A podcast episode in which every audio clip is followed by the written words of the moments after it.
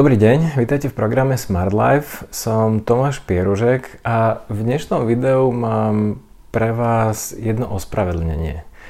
A síce chcel by som sa vám ospravedlniť za rady, ktoré som vám v minulosti dal.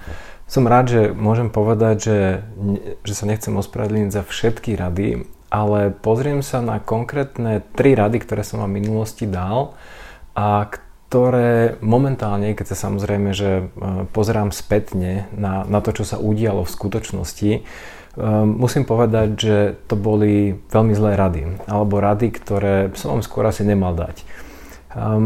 Na moju obranu, ak ste ale dodržiavali tie ostatné rady, ktoré som vám taktiež dával, tak ste pravdepodobne neskončili, respektíve na tom nie ste momentálne finančne nejak extrémne zlé, ale fakt je ten, že tie rady, ktoré, tieto vybrané rady, ktoré som vám dával, jednoducho nefungovali, respektíve neboli správne.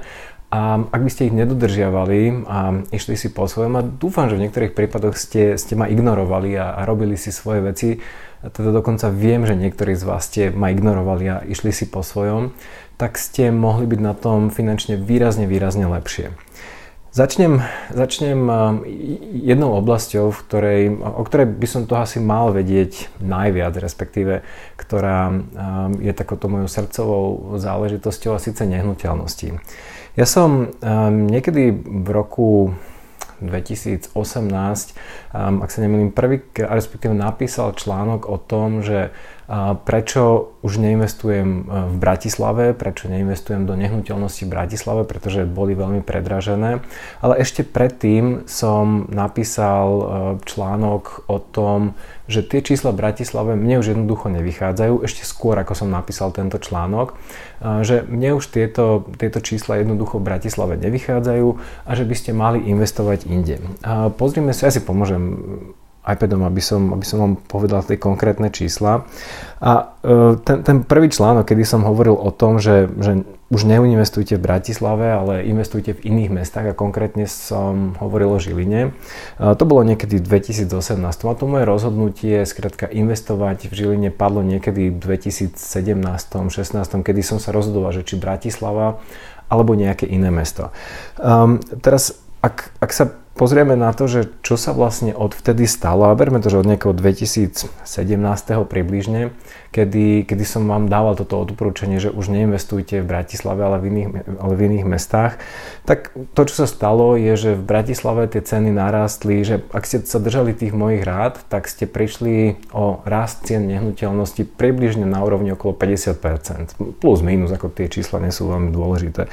dvetisíc, niekedy na konci dvetisícsedemnásť v Bratislavskom, to celý kraj, bol niekde na úrovni tisícdeväťsto, teraz tisícdeväťsto eur za meter štvorcový, to je priemerná cena samozrejme, a momentálne sú niekde na úrovni dvetisícosemstosedemdesiat, takže niekde okolo päťdesiat percent, to je to, o čo ste vlastne prišli, na slo- na, ak ste sa držali tej mojej rady, že aby ste neinvestovali v Bratislave. Um, znova, na moju takže obhajobu poviem len to, že um, ak ste sa držali tej mojej druhej časti alebo tej druhej časti tej mojej rady, že investujte v Žiline, um, potom ste pravdepodobne oveľa neprišli, respektíve ste na to možno boli trošku lepšie ešte ako keby ste investovali v Bratislave, uh, pretože v Žiline tie ceny narastli ešte o trošku viacej ako v Bratislave, v percentuálnom vyjadrení samozrejme. Um, samozrejme, že ak by som mal si ja vybrať medzi rovnakým výnosom v Bratislave a v Žiline, pravdepodobne by som si vždy vybral Bratislavu. Nie preto, že je to, že je to moje rodné mesto, ale úplne z jednoduchého dôvodu, že predsa len Bratislava, um, ako by sa tam koncentruje viacej ľudí, viacej peňazí, tie platy tam rastú pravdepodobne trošku rýchlejšie. Uh, je to akoby susediace mesto s Viedňou, Budapešťou a má skrátka veľa takých tých makroekonomických fundamentov, ktoré Žilina čiastočne nemá, napriek tomu, že, že Žilina z pohľadu tých makrofaktorov je na tom stále veľmi dobre. Um, čo tým chcem povedať? Ja pravdepodobne poznáte um, graf, um, respektíve cyklus, osemnásťročný cyklus nehnuteľnosti, o ktorom veľmi často rád hovorím. Uh, to, to mojou chybou bolo, že ja som bol v tom presvedčení o tom, že sme omnoho ďalej v tom cykle príliš skoro.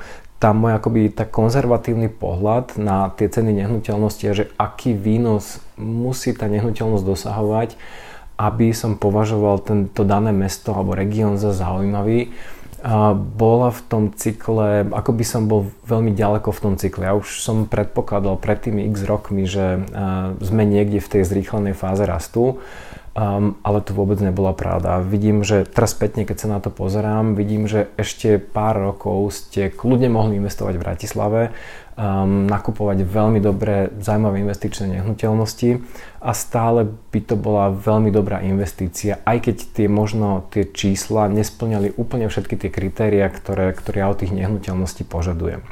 Takže ospravedlňujem sa za túto radu, ktorú som vám dal. Verím, že ste napriek tomu, to, to v čo dúfam je, že vás to neodradilo, um, keď som o tom hovoril, že už nebrať sa, že vás to nezastavilo v tom, že OK, tak teraz nejdem kupovať in, nehnuteľnosti nikde, pretože um, Tomáš hovorí, že ceny sú vysoko.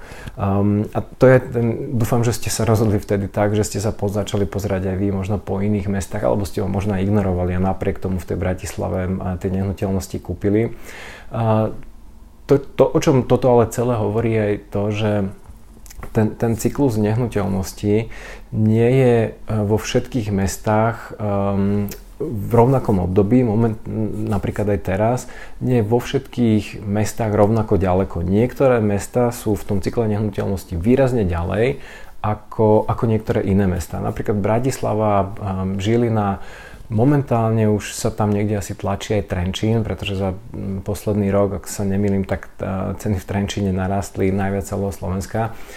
Že už ten, ten cyklus tých nehnuteľností je v týchto mestách relatívne ďaleko. Naopak v takých tých menších mestách, v tých, tých menších mestách ten cyklus ešte až tak ďaleko nie. A preto Um, aj keď vo všeobecnosti alebo v priemere sú tie ceny um, nehnuteľnosti na Slovensku veľmi vysoko a ja si myslím, že v priemere na Slovensku sme už v nejakom takom, že začínajúcom alebo neviem, v, ča- v, nejak- v nejakej časti bublinovitého uh, teritoria. Napriek tomu sa dajú nájsť stále nehnuteľnosti, ktoré sú relatívne zaujímavé ako, ako investičné nehnuteľnosti. Um, takže toto je moje prvé ospravedlnenie za, za uh, zlú radu, ktorú som vám, ktorú som vám v minulosti dal. Tá, tá druhá rada, respektíve tá druhá rada, nesprávna rada, ktorú som vám dal, tá ma, tá ma trápi dokonca ešte trošku viacej ako, ako pri nehnuteľnostiach. Pretože pri nehnuteľnostiach som hovoril, že síce nie je tu v Bratislave, ale, ale niekde inde, v nejakých iných mestách, ale stále som hovoril, že určite sa dá investovať, sú to zaujímavé investície. Um, pozerajte sa po tých iných mestách. Ak ste sa držali tých mojich druhých rád, tak ste skončili celkom fajn. Tá, tá rada, ktorá, ktorú som vám dal a ktorá ma trápi o mnoho viacej ako nehnuteľnosti, je rada ohľadne kryptomien, bitcoinu a tak ďalej. Celé video je dostupné v členskej zóne Smart Life Club. Ak ste už členom Smart Life Club, prihláste sa do klubu a pozrite si celé video.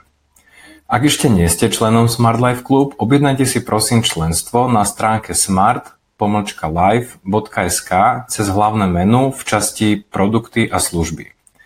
Ďakujeme za váš záujem o program Smart Life.